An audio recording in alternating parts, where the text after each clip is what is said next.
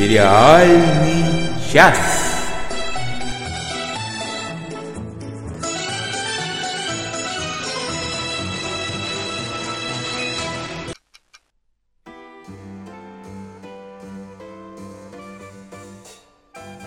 Здравствуйте, здравствуйте, здравствуйте. Та самая приятная ситуация, когда заставка не врет. С вами действительно сериальный час, а это значит, что из Испании я уже запутался откуда точно. С вами Оля Бойко. Всем привет из Мадрида. Вот, она сама запуталась. Обратите внимание, так и запишите. А записывать будет постоянная наша, самая постоянная из Москвы Надя Сташина. С берега пруда всем привет. И в красных революционных шароварах Денис Альшанов. Так, а откуда у меня камера включенная, если у меня и даже нету ее? Вот так мы спалили Денис Альшанов. Ну что, мы сегодня будем, э, даже не знаю, о чем-то говорить или просто так посидим? Смотрели, смотрим, посмотрим. Ну, рассказывай, У нас Оль. хорошо тут эта музычка.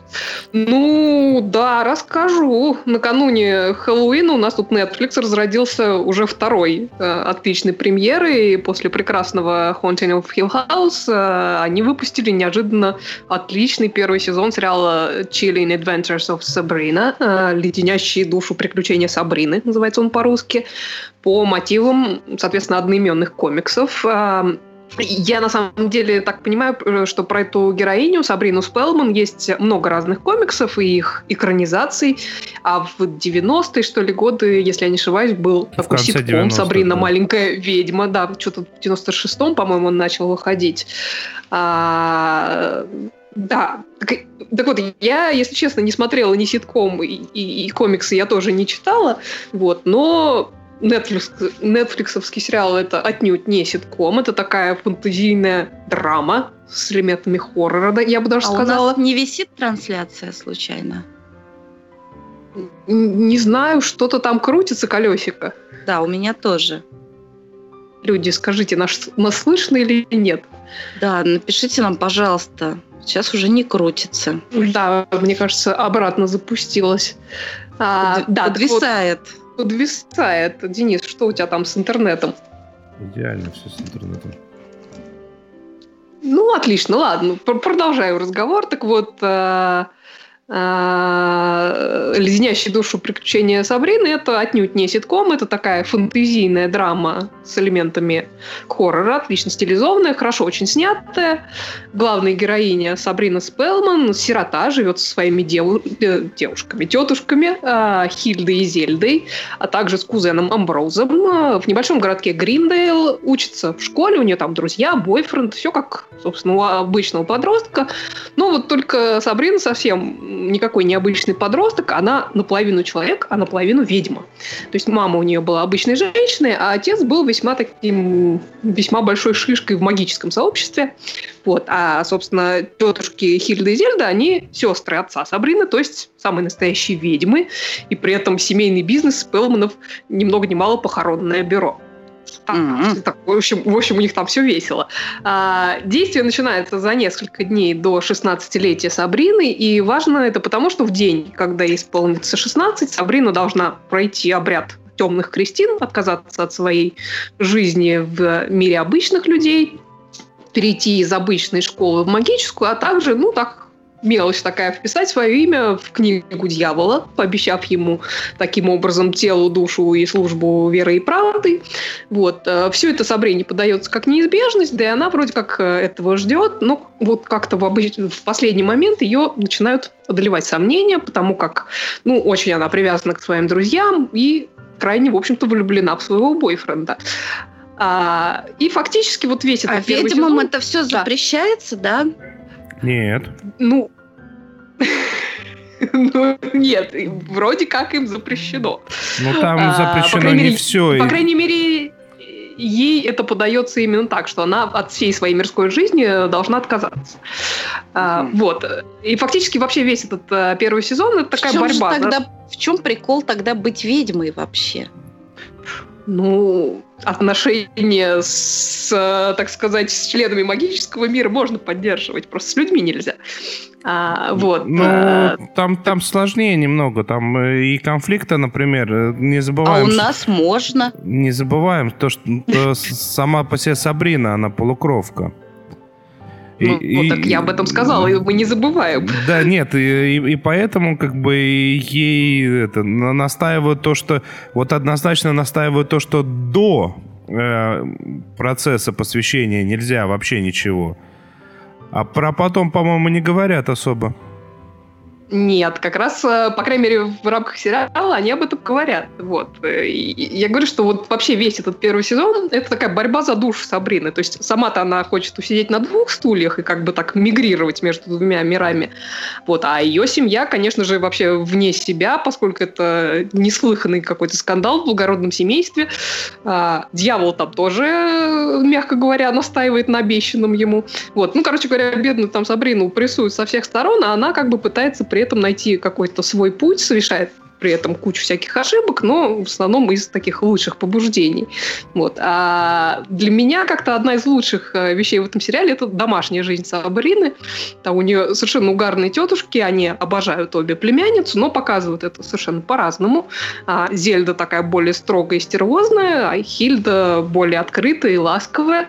А уж там реакции их на сомнения Сабрины относительно посвящения служению сатане – это вообще что-то с чем-то. Ну вот так представьте себе такие мега религиозные тетушки, которые всю жизнь были очень набожными, воцеркленными. И вот племянница им говорит, что не хочет, чтобы ее крестили.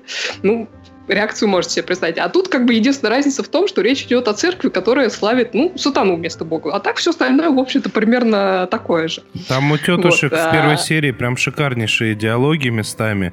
Как, когда... Там у них не только в первой серии прекрасные диалоги. Просто такое... Позвонили такие-то, скончался такой-то. Ой, к сожалению, будут хоронить в открытом гробу. Давно человеченки не ели.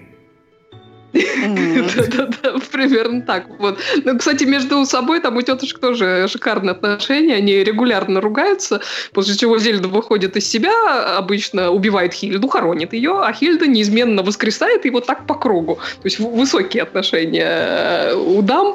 Вот. А помимо Зельды с Хильдой направить Сабрину на путь истины пытается еще одна ведьма, которая маскируется под школьную учительницу Сабрины, и ее играет Мишель Гомес. Она просто О. феерична. Она просто такая шикарная. Там...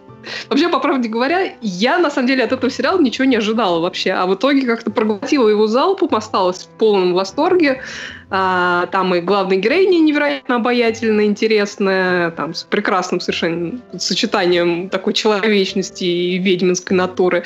Очень она предана своим друзьям, готова на них э, много на что. А еще у нее, э, это, Надя, специально для тебя, у нее совершенно прекраснейший ведьминский черный кот. Да, который щеголял на красной ковровой дорожке, где... Да, на премьере, на премьере О-о-о. Э, этого сериала. Вот. Его, к сожалению, чуть меньше, чем мне бы хотелось, но я так поняла, что это из-за того, что на съемках выяснилось, что у актрисы, глав, играющей главную роль, э, а, а, аллергия на кошек. Вот, а, поэтому пришлось, так сказать, урезать. Вот. А, а играет, собственно, главную героиня э, Кирнан Шипка. Совершенно замечательно играет. Если кто не помнит, она играла дочку Дона Дрейпера в, в сериале «Мэдмен». Очень хорошая девочка. Прям она подрастает и, и все лучше и лучше становится. И хорошеет. Вот. Да, и хорошеет. И вообще весь актерский состав отличный. И Мишель Гомес, и Миранда Отт, и Люси Дэвис, э, которые тетушек играют. И видно вообще, что им всем было очень весело, и как-то они так оторвались э, явно на полную катушку в этом сериале. Вот. А, в общем, я от души рекомендую. Называется, напомню, сериал э, Chilling Adventures of Sabrina, леденящий душу приключения Сабрины. В первом сезоне 10 серий, и он уже продлен, так что продолжение точно будет. Э, и, кстати, про этот сериал нам пишут. Э, Максим Магин написал «Привет, сериал Аманы». Из последних премьер меня захватили леденящие душу приключения Сабрины. Хотя я обычно отвергаю фэнтези, но тут сделал исключение. Целом добротный сценарий, тщательно прописанные диалоги, красивая визуальная картинка, яркая игра красивых актрис и актеров. В итоге проект состоялся. Меня всегда привлекает, когда нет стопроцентно отрицательного персонажа, говорящего одинаковым голосом и с одинаковой мимикой.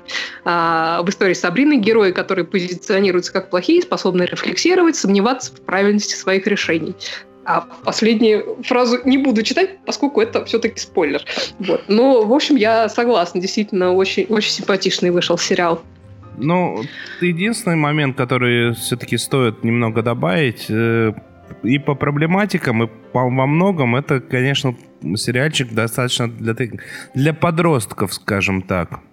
Ну, конечно, да. конечно. Но все равно он как бы хорошо сделан при этом. Да, потому что так, то, точно так же, как и старая э, Сабрина, ну, все крутилось вокруг школы, но просто дополнительно к этому она еще и ведьма. Точно здесь и так же достаточно много всяких проблем из школы, моментов, но она еще должна это пойти в церковь сатане, сатаны и подписать свое имя. Ну, какая мелочь, все мы через это прошли. Действительно. Вот, кстати, для тех, кто смотрит э, сериал Ривердейл, этот э, сериал про Сабрину, как бы он от тех же создателей и якобы в той же вселенной. Так что возможны кроссоверы. Ну, так это ж и то, и другое комикс издательства Арчи. Да, да, да. Ну, я, я просто уточняю, если кто-то вдруг не знает, то знайте. А... Вот. Денис, ты, по-моему, там тоже что-то а интересное посмотрел. Я, между тем, посмотрел. Я не могу сказать, что интересно. Я не понял. Вот знаете, как бывает так, что понял, а бывает так, что не понял. Я посмотрел сериальчик под названием «Расскажи мне сказку». Ну, точнее, как посмотрел сериальчик? Он только начал выходить, и я, соответственно, посмотрел только первую его серию. Uh, Tell me a story. Uh, ну, завязка... Про царя-колбаску? Если бы. А, завязка стан такая герои сказок, три поросенка, красная шапочка, кто-то еще там оказались в современном Нью-Йорке. Я такой, ну интересно, прикольно. Ну таких вот сериалов много, но вдруг тут будет интересно, такой подумал я. Если честно, я не понял ни по поводу одного из персонажей, кто же там кто? Ну вот кроме трех поросят. Потому что они надели маски, чтобы пойти на ограбление. При этом я и первую серию вообще не понял. Там непрерывно нам показывают новых и новых и новых и новых персонажей. Там какое-то запредельное количество персонажей. Я не успевал их имена запомнить. Ну, я в принципе не в состоянии имена людей Слушай, запоминать. Ты, ты расскажи, про что сказку? Расскажи. Про современный Нью-Йорк. Одна девушка оказалась в баре, там познакомилась с молодым человеком, они провели ночь вместе. Он такой, ну, ты же мне дашь свой номер телефона? Она такая, сфига ли? А на следующий день видит его в институте. И кто вот они из сказок, я так и не понял. Другая девушка говорит ну, молодому человеку, ну, я вообще верю в тотемных животных, и, мо- и мое тотемное животное это волк. Вот кто может быть? Красная шапочка, наверное, с, с, с тотемным животным волком. То есть по факту, mm. по факту это такая то ли драма, то ли детективная история. Но с одной стороны есть ограбление банка тремя э, персонажами в масках поросят. Что все это было, я не понял. Я посмотрю еще серию, может пойму. Но, по-моему, я не буду смотреть еще одну серию. Держи нас в курсе. Это, по-моему, самое странное и беспомощное описание, которое когда-либо было у нас в этом в подкасте. Напоминаю, если кого-то так сильно заинтересовало все то, что я рассказал, э, сериал называется «Расскажи мне сказку». Tell me a story. И мне кажется, Оль, расскажи что-нибудь более веселое. Ну раз уж это мы про, про сказки и, и, и уже про, про демонов тоже начали, то расскажу, что с новым уже третьим сезоном вернулся сериальчик, который, про который я уже несколько раз рассказывала в нашем подкасте, и жанр которого я в свое время обозвала трэш-капустником. Вот, а на деле это такой комедийный хоррор, наверное, э, лучше э, его определить. Вот, называется сериал э, «Stand Against Evil», «Stand против сил зла». Действие этого сериала происходит в городке Уиллардс Милл в Нью-Хэмпшире построен этот городок на месте массового сожжения ведьм в веке эдак в 17 что ли. А, и вот в результате этого события все местные шерифы были прокляты и умирали насильственной смертью. Все, кроме собственно, заглав, заглавного персонажа Стэна, Стэнли Миллера. Вот. Но в самом начале сериала Стэн уходит с должности шерифа в связи, там у него там случается нервный срыв э, из-за смерти жены, вот, и вместо него новым шерифом становится э, за, заезжий казачок, э, точнее казачка, э, Иви Берретт, э, которую очень быстро начинает преследовать вот это проклятие местных шерифов. Вот, а в итоге Иви и Стэн вынуждены довольно быстро объединиться, чтобы бороться с наплывом разнообразных демонов, которые норовят устроить какую-нибудь пакость. Вот. Вообще самое смешное в этом сериале это то, как э, Стэн вообще реагирует на всякую потустороннюю нечисть. Он такой совершенно невозмутимый. То есть там, где нормальный человек, э, ну, наверное, убежал бы в ужасе, Стэн берет не знаю, лопату, например, и со словами «Господи, как же вы меня все достали!» бьет очередного демона по голове. Вот. Ну и вот в таком стиле он, значит, вообще на, на все потустороннее реагирует. Вот. А между Стэном и Иви там завязывается такая дружба по неволе. Ну, Стэн вообще не особо жалует других людей. Как-то и, и да и Иви, он, в общем-то, не жаждет помогать, он вообще хочет, чтобы его все оставили в покое. Вот. Но каждый раз как-то она такая очень девушка настойчивая, в общем, э, удается ей уговорить а, ей помочь, не, несмотря на всякие протесты. И вот в конце прошлого сезона Стэн имел неосторожность заключить договор с неким э, шаманом Вуду в попытке вернуться в прошлое и предотвратить э, смерть своей жены. Естественно, ничего хорошего из этого не получилось, да еще и Стэн случайно открыл портал в ад, из которого тут же полезла всякая нечисть. Вот, поэтому... Это вот это Маппет-шоу оттуда полезло? ну, практически, да, вот. А, и, собственно, и Стэн и Иви начинают третий сезон, каждый в своей версии такого персонального ада, а, из которого там им надо выбираться, и получается это сделать весьма неприятным способом. Вот. А, при этом все это, конечно, очень весело, и посвящена этому как раз первая серия. Вот, Алексей а вторая Козлов серия... да. замечает метко, да у вас тут Хэллоуин продолжается. Не то слово. никак не закончится. Вот. А, а вторая серия, их вышло, собственно, две как раз а, сразу на этой неделе. Это такая угарная совершенно пародия на X-Files, на секретные материалы. А, Иви Берретт там расследует смерть при загадочных обстоятельствах троих членов местной ведьминской секты.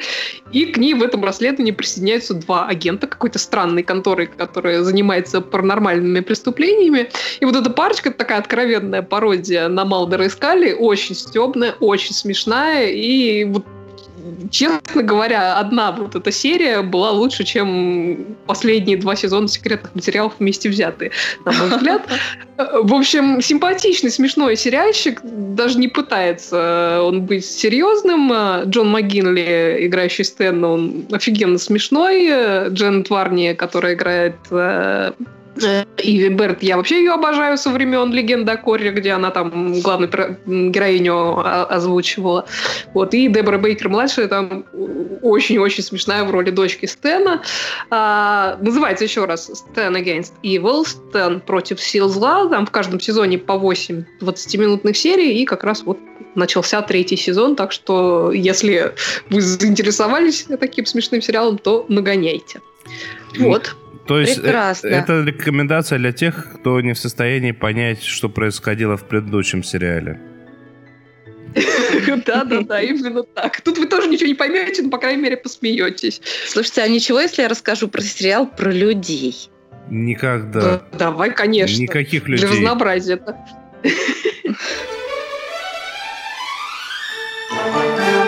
Долгожданное. У меня случилось долгожданное, хотя я честно собиралась терпеть и подождать, пока выйдет весь сезон, но мне просто не терпелось. Я посмотрела первую серию четвертого сезона сериала «Бюро» или «Бюро легенд», как он у нас там выходил на Первом канале. Но что я хочу сказать, я очень удивлюсь, если четвертый сезон тоже выйдет на Первом канале. А, напомню, а потому что там, там наверное, частично дело бери. происходит Нет, Россию там, ругают? Нет, там дело происходит в Москве частично. Э, Хотя Москву частично снимали в Киеве, насколько я поняла. Ну тогда точно не пустят на первый канал. Ты что? Более того, там играл, э, играет украинский актер Алексей Горбунов, которого точно на наше телевидение не пустят. Напомню, «Бюро легенд» или просто «Бюро» в нашем переводе – это самый лучший в мире сериал про шпионов, про агентов под прикрытием. Оценочное суждение. Вот Оля с первой серии не распробовала. Я, кстати, почитала еще отзывы. Многие с первой серии его не распробовали. Вот, кстати, Анна Мендлин тоже сказала, что после первой серии как-то не очень. Вот а, в следующий раз у нас будет тема, которую Лео нам предложил насчет того, с какой серии можно распробовать сериал. Это же очень все очень по-разному. Так вот, но здесь, если вы посмотрели три серии и не подсели, то я уж не знаю, что. После третьей серии уже смотришь в захлеб. Так что, если вы посмотрите первую серию Бюро легенд, у вас не пойдет, дайте ему второй шанс. Это обязательно. После Бюро легенд уже, например, сериал Родина кажется какой-то ерундой. А сериал Американцы у меня вообще не пошел, прям как какое-то фуфло. Извините, я знаю, что у этого сериала много поклонников. Просто Бюро это действительно самый лучший сериал о шпионах. Я, правда, не знаю, вот недавно вышел еще, вышла первая серия «Маленькой барабанщицы». Я собираюсь смотреть. Как посмотрю, вам расскажу. Итак, я очень переживала после событий третьего сезона, даже не столько после событий третьего сезона, сколько я прочитала в интернете, что Матье Кассавиц, который играет главную роль, а, я прочитала, что он что-то там не поладил с продюсерами. Я очень боялась, что его вы- выведут из сериала. Но его не вывели из сериала. Чему я очень рада. И его герой Малатрю скрывается в Москве. Хо-хо-хо. Причем э, прям там такие вот машины с номерами, с нашими московскими Но трамваи. в Киеве. Ну, трамвай, видимо, в Киеве, да, у нас уже такие не ходят. Вот. Также там снимаются... Я, я, я еще в, первой половине первой серии не было э, моей любимой героини, которая агент Феномен, которая играет э, Сара Жирадо. Ну нет, все, значит, она теперь агент с, с другим кодовым названием, и ей дают очень интересное задание. Также я поняла, э, значит, э, тоже женский персонаж, который мне очень нравится в этом сериале, играет ее Флоранс Луаре. И я вспомнила, где я ее видела. Она играла, я хочу, такая у меня маленькая вставочка, фильм, фильм, фильм. Я видела ее в фильме, она играла с Даниэлем Отоем. Это фильм по роману Анны Гавальды. Я ее любил, я его любила. Совершенно прекрасный фильм. Если вам нравится ее персонаж в бюро, посмотрите обязательно, получите удовольствие. Так вот, дело происходит в Москве. Наш герой, которого играет Матео Косовиц, ходит в какую-то качалку и в баню. Ну а чё? Россиюшка! С вениками, надеюсь. с вениками. Вот. И его там уже чуть чуть то ли не убили, то ли чуть не арестовали. Веник. Но у него... Они могли. Вот. За ним гоняются, по крайней мере, две разведки крупные. Но чуйка нашего Матео Косовица не подвела. Вот, я буду смотреть, и когда досмотрю, все вам расскажу, но мне кажется, что сезон обещает быть не менее интересным, чем предыдущие. Тем временем Мариана Мухина говорит, Надя, спасибо за сериал про людей, а не про ведьм. Мы все про ведьм, Ну, вообще, я много советую всяких хороших сериалов про людей, и даже некоторые э, их хвалят. Вот, например, Анна Мендлин посмотрела по моей рекомендации «Бодигард», сериал «Телохранитель». Первая половина, пишет она, честно говоря, не впечатлила. Было ощущение такого дорогого набора из лего. Все детальки качественные, отлично подогнанные и стандартные. Но к концу очень проявился почерк создателей Line of Duty по долгу службы. Парадоксально, что это великолепие было не для Килли Хоус. Ричард Мэдден, правда, отличный. О такой роли актер может только мечтать. А, Максим Магин а, пишет, что ознакомился по моей рекомендации с сериалом «Романовы». Первая серия зашла, там пишет Максим офигительная, крутая турчанка – которая в конце всех ошеломила. Правда, эта турчанка, она на самом деле не турчанка, а, а алжирка в анамнезе. Ну, а так-то вообще француженка. Да, нам... вообще парижанка. Да, кстати, Максим нам рекомендует еще сериал, который, как я знаю, а немедленно тоже понравился. А, русский сериал «Обычная женщина» с Анной Михалковой. Здесь интересна героиня, которая ведет двойную жизнь и проповедует двойную мораль в разных своих мирах. Любопытно следить за ее похождениями, за тем, как она причудливым образом заметает следы чужого преступления. Интересно. Вообще этот сериал очень многие хвалят, и я, наверное, тоже его посмотрю. А вот Денис, по-моему, досмотрел сериал, который тоже у нас все хвалили. Ну, Денис. Ну, так именно поэтому я хотел вначале сказать. No, God, please, no! No! No! No! Я досмотрел. Я мало того, что досмотрел, так я еще и написал, и вот сейчас вот собираюсь во второй раз рассказывать. Я досмотрел такой эм, сериал, простите меня, пожалуйста, «Домашний арест» называется. В оригинале он называется «Домашний арест». А это... Не может быть. Да, это сериал, который... Э, вот тут ключевой момент. Вышел на ТНТ Премьер. Это новый стриминговый сервис от ТНТ. То есть этот сериал никогда не показывали. И собираюсь, сомневаюсь, что покажут э, по федеральному каналу ТНТ. Нет, там даже рядом не стояло. В прошлый раз я рассказывал, это сериальчик такой якобы комедия, местами даже очень смешная, но преимущественно нет. Ну, потому что очень затянуто, безбожно затянуто. А, про то, как мэра небольшого городка арестовывают на взятки и отправляют под домашний арест в квартиру, где он прописан. А прописан он в коммуналке, в которой родился. Я могу сказать, посмотрев весь сериал, то, что автор, ну, на самом деле сценариста два, но все запомнили только Семена Слепакова, авторский состав, скажем так, до конца сам не понимал, что же они планируют снять, потому что в какой-то момент э, фильм превращается, ну, сериал превращается в, в сказку, в какой-то момент обратно в комедийный такой ситком, в какой-то момент опять в сказку, потом вроде как это такая вот, ну, как я всегда говорил, и не только я, и любые, любая российская комедия про российскую действительность в любом случае превращается в экзистенциальную драму. Здесь вот это тоже местами проглядывает, ну, может, не так сильно, как, я не знаю, в каком-нибудь «Горько», но все равно так есть немножко. И вот у меня за эту неделю, по-моему, человек 10 спросило уже, а вообще стоит ли смотреть? И вы знаете, я не могу ответить на этот вопрос ни, никак, ни положительно, ни отрицательно. С одной стороны, ну, в принципе, достаточно смешные места есть. Чем закончится, интересно. Ну, в смысле, не закончилось интересно, а интересно узнать, чем закончится принципе, он даже затягивает. Но вот стоит ли бежать смотреть, ну, не знаю. Если ну, я фоном. думаю, что, как, как говорит Лео, надо попробовать посмотреть и составить собственное мнение. Кстати, Лео нам тут пишет про сериал, про который я рассказывала как-то раз, про испанский сериал «Элита» с актерами, с некоторыми из «Бумажного дома».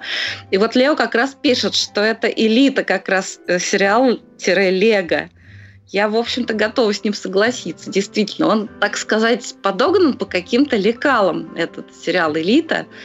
Э, но, например, э, Женя Веселкова писала, что ей в целом сериал понравился, там неожиданная развязка, и главное, что там очень качественно сняты эротические сцены. Вот с этим я согласна. С ней, вот э, когда они как снимали... у них в школе это все продвинуто. О, да, у них школа такая, элита, понимаешь, высокие, высокие отношения, нормальные для духовных людей.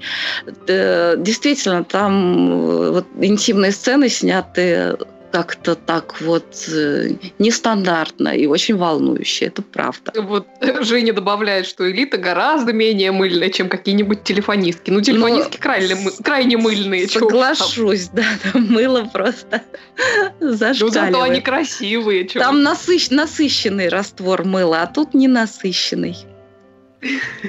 Да уж, это точно. Денис, ты хочешь что-нибудь добавить про домашний арест? Еще раз. Денис. Еще раз. Сначала. Спасибо, не надо. Давай лучше Понятно. ты расскажи, что ты там хотела рассказать. А, да, давай расскажу. Я э, на этой неделе не только про ведьм смотрела. А, пару выпусков назад я рассказывала в рубрике «Сериальный жираф» про старенький сериал United States of Tara с Тони Калет. И тут мне попался ну, практически случайно другой и достаточно свежий сериал с этой актрисой. А, британский сериал Wanderlust называется он. По-русски его перевели «Жажда странствий», что, в общем-то, не вполне соответствует его содержанию, но неважно. А, это такая драма про семейную пару. Джой и Алан женаты уже лет 20, они друг друга любят, у них трое достаточно взрослых детей. А, Джой психотерапевт, Алан учитель. В общем, все у них вроде как хорошо, но Джой попадает в аварию, как бы не ужасную, а, но при этом восстановление занимает, занимает какое-то время, в течение которого, естественно, у них там никакого интима, и вот когда по прошествию времени они пытаются наконец-то заняться сексом, а, очень быстро становится понятно, что ни один, ни другая не очень-то, в общем-то, получают от этого, от этого удовольствие. И как бы, несмотря на искреннюю любовь друг к другу, а, желание вот из этих отношений в какой-то момент ушло.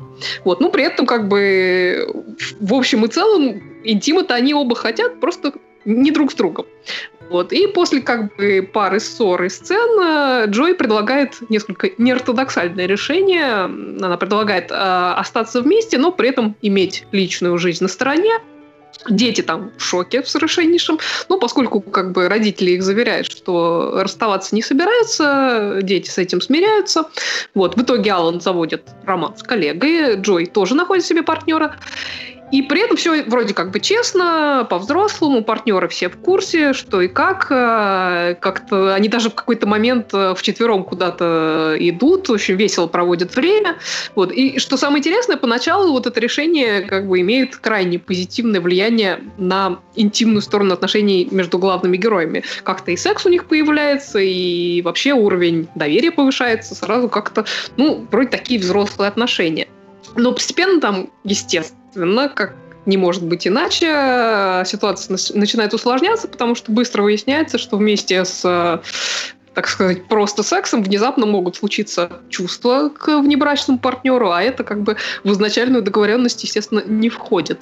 Вот. А помимо этой основной линии, там есть еще разные события, связанные с пациентами Джой, там показывают э, сеансы, которые она там с ними проводит. Э, э, есть сеансы, когда Джой сама ходит э, к своему психотерапевту.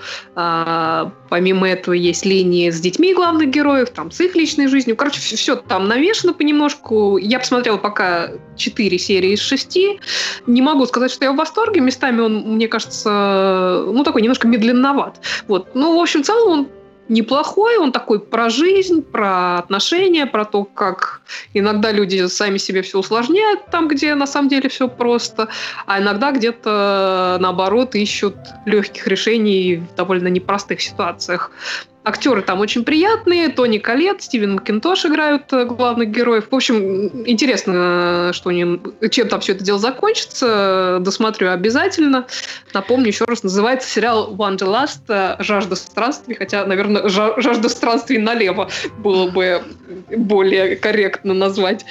С нами интересными подробностями же делится Женя Веселкова. Она пишет, что смотрела интервью с кастом сериала «Элита». Они там до последнего не знали, кто убийца. И должны были предположить. Из семерых участников каста угадали только трое. Причем убийца сам себя не угадал. А? Ну, из семерых трое не так плохо. Здорово. А, а вот Лео пишет, телефонистки рулят, простите меня все. Да нет, телефонистки прекрасные. Телефонистки красивые очень. Вот. Ну, мыльные, ну что ж, с кем не бывает. С кем не бывает. Надь, мне кажется, это нужно прописать вот твой следующий сериал, вот Олиному только что названному. Да, я думаю, что там было бы даже интереснее, наверное, если бы герои твоего сериала появились в моем сериале. Очень я, я не могу отнести это к рубрике «Досмотрели», потому что мне еще осталось буквально несколько серий. А, я смотрю третий сезон сериала «Пациенты» in treatment, про который я уже рассказывала, и я в полном восторге. Вот я хочу сказать, что это один из крутейших сериалов, которые я видела. Один из самых... Вот я ему ставлю 10 из 10. И по увлекательности для меня он как детектив. Напомню, это сериал о психоаналитике, и, собственно, весь сериал состоит, ну, почти весь, из, только из его бесед с его пациентами и с его соответственно, тоже аналитиком первые два сезона он ходит э, к одной, значит, э, э, как это сказать, ну, тоже к своему ходит врачу, и в третьем сезоне он сменил терапевта, и это безумно интересная линия. Кстати, когда я смотрела первые два сезона, меня тоже, так сказать, многое удивляло, потому что он ходит к аналитику, которая у которой он, я так поняла, учился. Она была его научным руководителем.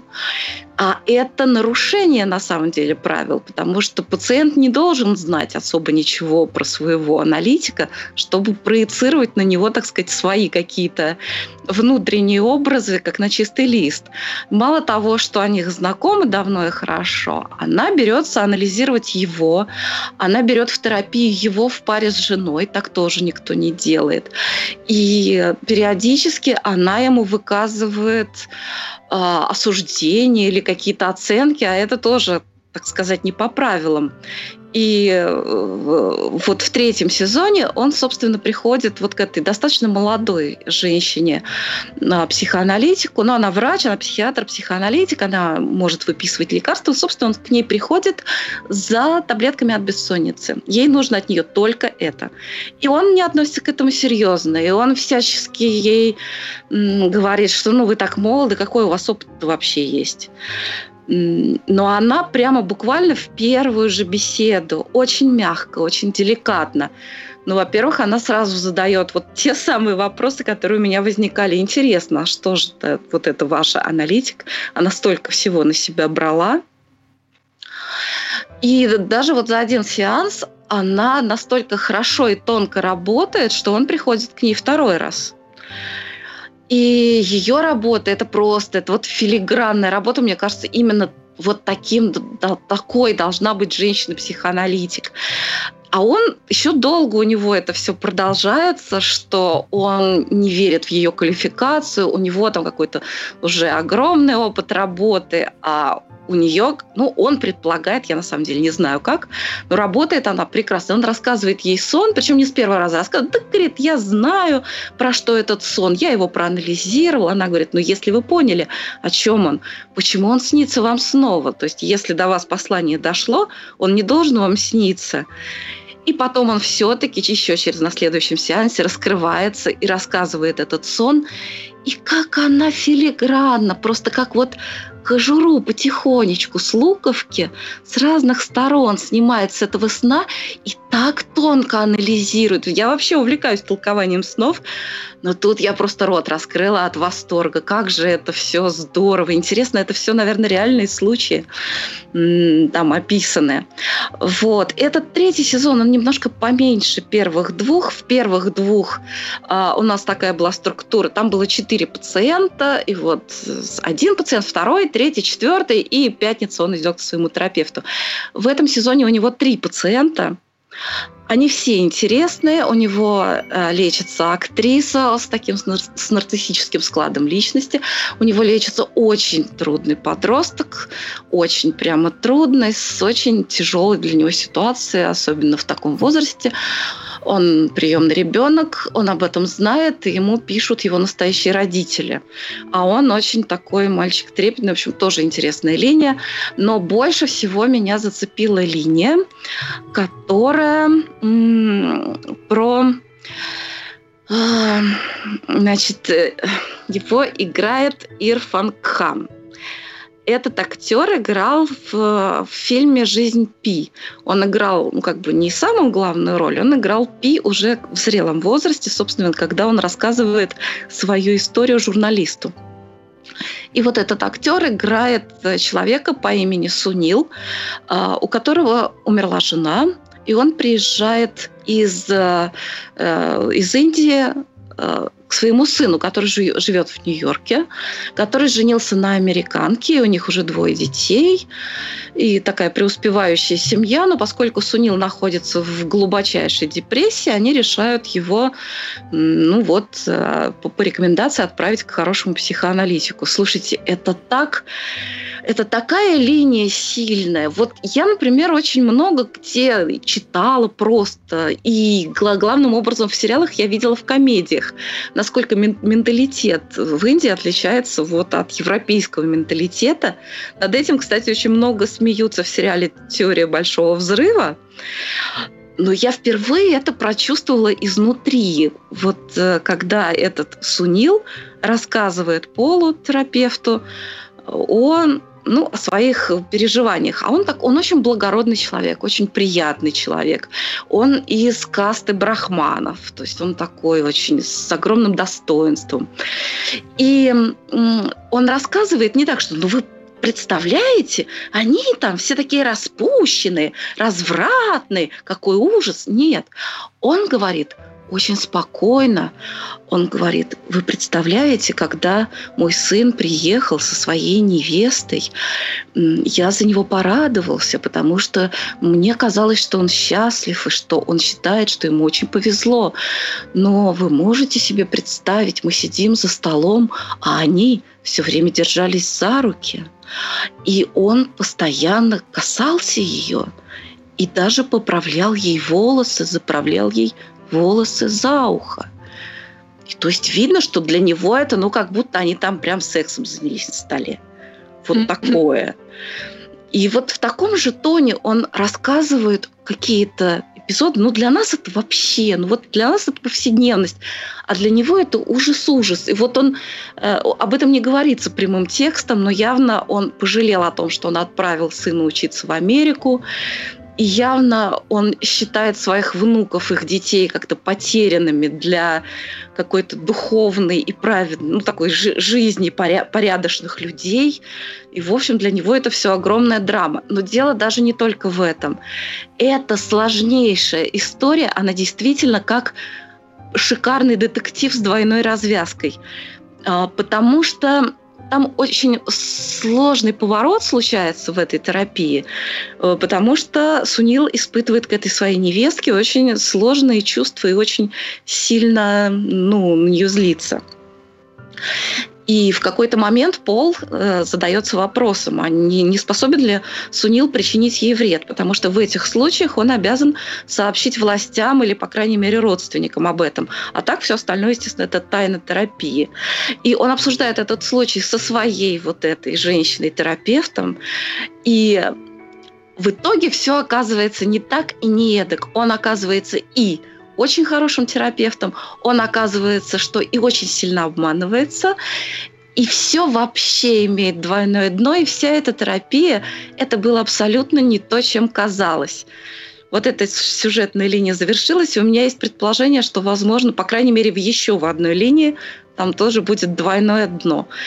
В общем, кто интересуется устройством человеческой души, это прямо к просмотру обязательно. Сериал называется «In Treatment», «Терапия», или в других вариантах этот сериал еще называется «Пациенты». Здорово. Прямо я, я так увлеклась, заслушалась тебя. Надо посмотреть. За алкоголь! Причину и решение всех жизненных проблем. Ура! Наливаем из графина. А я со второй попытки расскажу такие. о возвращении одного из лучших комедийных американских сериалов последних пару лет.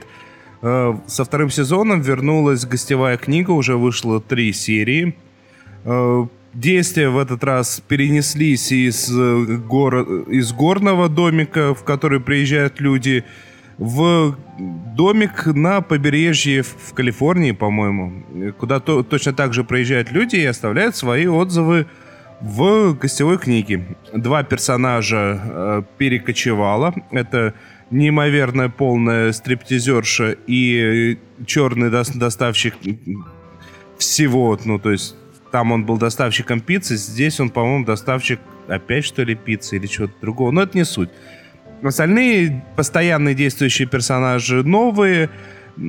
Пока каких-то явных историй, ну, они вырисовываются на их фоне, но главное все так же это истории гостей, которые приезжают в домики и которые свои истории записывают в той самой гостевой книге.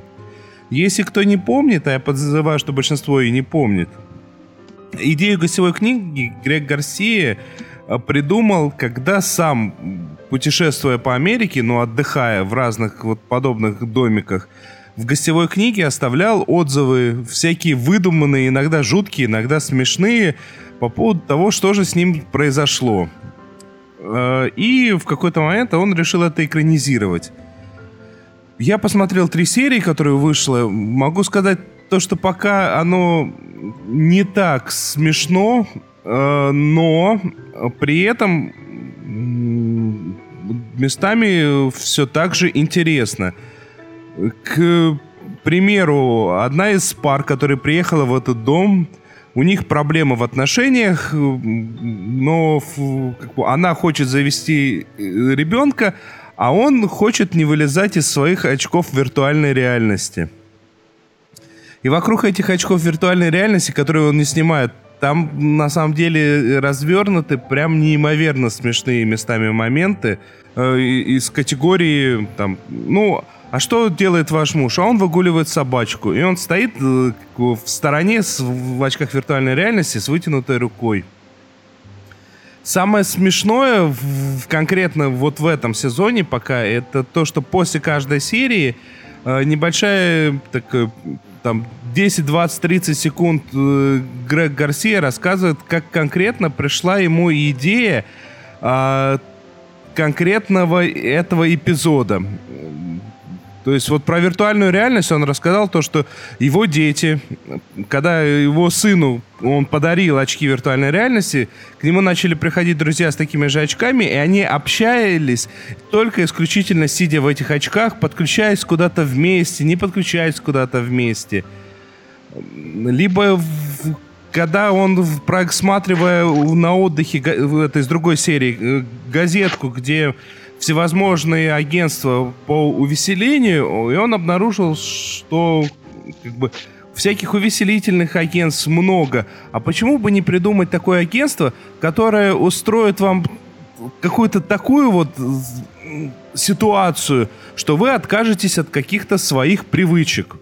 Ну, например, можно заказать это агентство, чтобы кто-то из ваших близких решил, что он настолько э, обдолбался наркотиками, что все, теперь точно нужно завязывать. Вот это важная функция агентства. При Очень. этом конкретно в этой серии там еще и неожиданная развязка у, у серии в конце. И присутствует актриса, которая снималась у Гарсии в сериале «Выращивая надежду». Она там играла мамашу семейства. Я буду смотреть дальше, я буду дальше смотреть с большим удовольствием. Я в очередной раз рекомендую всем посмотреть гостевую книгу, потому что первый сезон прям был уморительно смешной, второй пока не столь смешной, но это Грег Гарсия, у него всегда так. У него всегда первый сезон безбожно смешной, потом чуть похуже. Ну что ж, э, на этих словах, мне кажется, мы можем спокойненько Олю отпустить, которой нужно бежать. Да, да, отпустите меня, пожалуйста. Вот, я обещаю вас потом дослушать обязательно. Вообще, я вас всех люблю. И, и мы тебя любим. И посмотри что-нибудь, посмотри что-нибудь про людей. Посмотри. Обязательно, обязательно. И про люди. людей тоже. Ведьмы угу. тоже люди. да, вот. А, а вас э, оставляю с интересным рассказом, насколько я знаю. Да, рассказ интересный, это мы вам всем обещаем. В чем суть? Нам написала наша постоянная э, слушательница, зрительница и, участ... и соучастница, скажем так, э, Женя Веселкова, и э, рассказала о небольшом э, аниме-сериале, который я тоже имел неосторожность немного посмотреть, правда, не, не целиком. Это сери... сериальчик, достаточно известный сериал про путешествия во времени. Сейчас что, как, к чему Женя расскажет. Э, но сразу я хочу подготовить всех, то что если вы соберетесь после рассказа смотреть конкретно это аниме, то и это ваше будет первое аниме, то будьте готовы, то что это вот стандартное аниме-аниме. То есть здесь очень много всяких стандартных фишек, которые неподготовленному зрителю могут показаться непонятными. А теперь слушаем Женю. Сегодня я хочу вам рассказать об одном из главных научно-фантастических аниме-сериалов, а, посвященных нашей любимой теме путешествий во времени и альтернативных миров. Называется он «Штейнс Гейт» или «Врата Штейна». Действие там, конечно же, происходит в Японии, в Токио, где на одной укромной тихой улочке располагается лаборатория гаджетов будущего. Главный герой сериала — это основатель лаборатории, его зовут Окабе. Он самый обычный студент Токийского электротехнического университета, и он очень любит науку, причем любит ее настолько, что периодически он строит из себя самого что ни на есть безумного ученого, заходит с безумным смехом и часто строит какие-то теории заговора и говорит, что за ним охотятся некие шпионы. I am a scientist. It's so cool. Второй член лаборатории — это одногруппник главного героя э, Дару по прозвищу Суперхакер. Дару такой стереотипный, э, пухлый, очкастый компьютерщик, э, который все время сидит перед монитором и общение с реальными людьми предпочитает компьютер. Но он периодически все-таки любит захаживать в мейд-кафе. Это такие тематические кафешки, где все официантки одеты в костюмы горничных, и у них еще кошачьи ушки на голову прикреплены. И в одном из таких кафе работает Маюри. Это третий член лаборатории. Майори просто обычная милая, добрая, наивная школьница. Ничего не понимает в науке и технике, и в лаборатории она занимается в основном тем, что готовит для этих двух балбесов еду, ну или просто наводит всяческий уют лаборатория гаджетов будущего, прямо скажем, отличается от того, что обычно мы себе представляем по слову лаборатория. Это самая обычная однушка, которую Акаба снимает, и, по сути, они туда просто приходят для того, чтобы заниматься каждый своими делами. Хотя иногда действительно занимаются какими-то экспериментами, но в основном баловством. Например, делают фен из пылесоса. Но в один прекрасный день герои вдруг обнаруживают, что их микроволновка не что иное, как самое что ни на есть машина времени. Конечно, не в классическом смысле, потому что человек все-таки в микроволновку не поместится, и отправить никого там, в прошлое или будущее с ее помощью невозможно. Зато, если произвести серию манипуляций и подключить к микроволновке мобильный телефон, то можно отправить письмо в прошлое. Естественно, главный герой сразу понимает, что в их руках изобретение века, но прежде чем его предоставить в какую-нибудь научную организацию, они решают сами как следует поэкспериментировать. И в процессе экспериментов к ним присоединяются и другие герои. Здесь есть и таинственная теневая организация, которая тоже проводит исследования, связанные с путешествиями во времени. Но в отличие от главных героев, их исследования гораздо более серьезные и пугающие. Есть загадочный путешественник во времени, который якобы прибыл с будущего, чтобы предотвратить некие страшные события, которые там произойдут. Да и что ж тут говорить, буквально в середине первой же серии на глазах главного героя происходит убийство.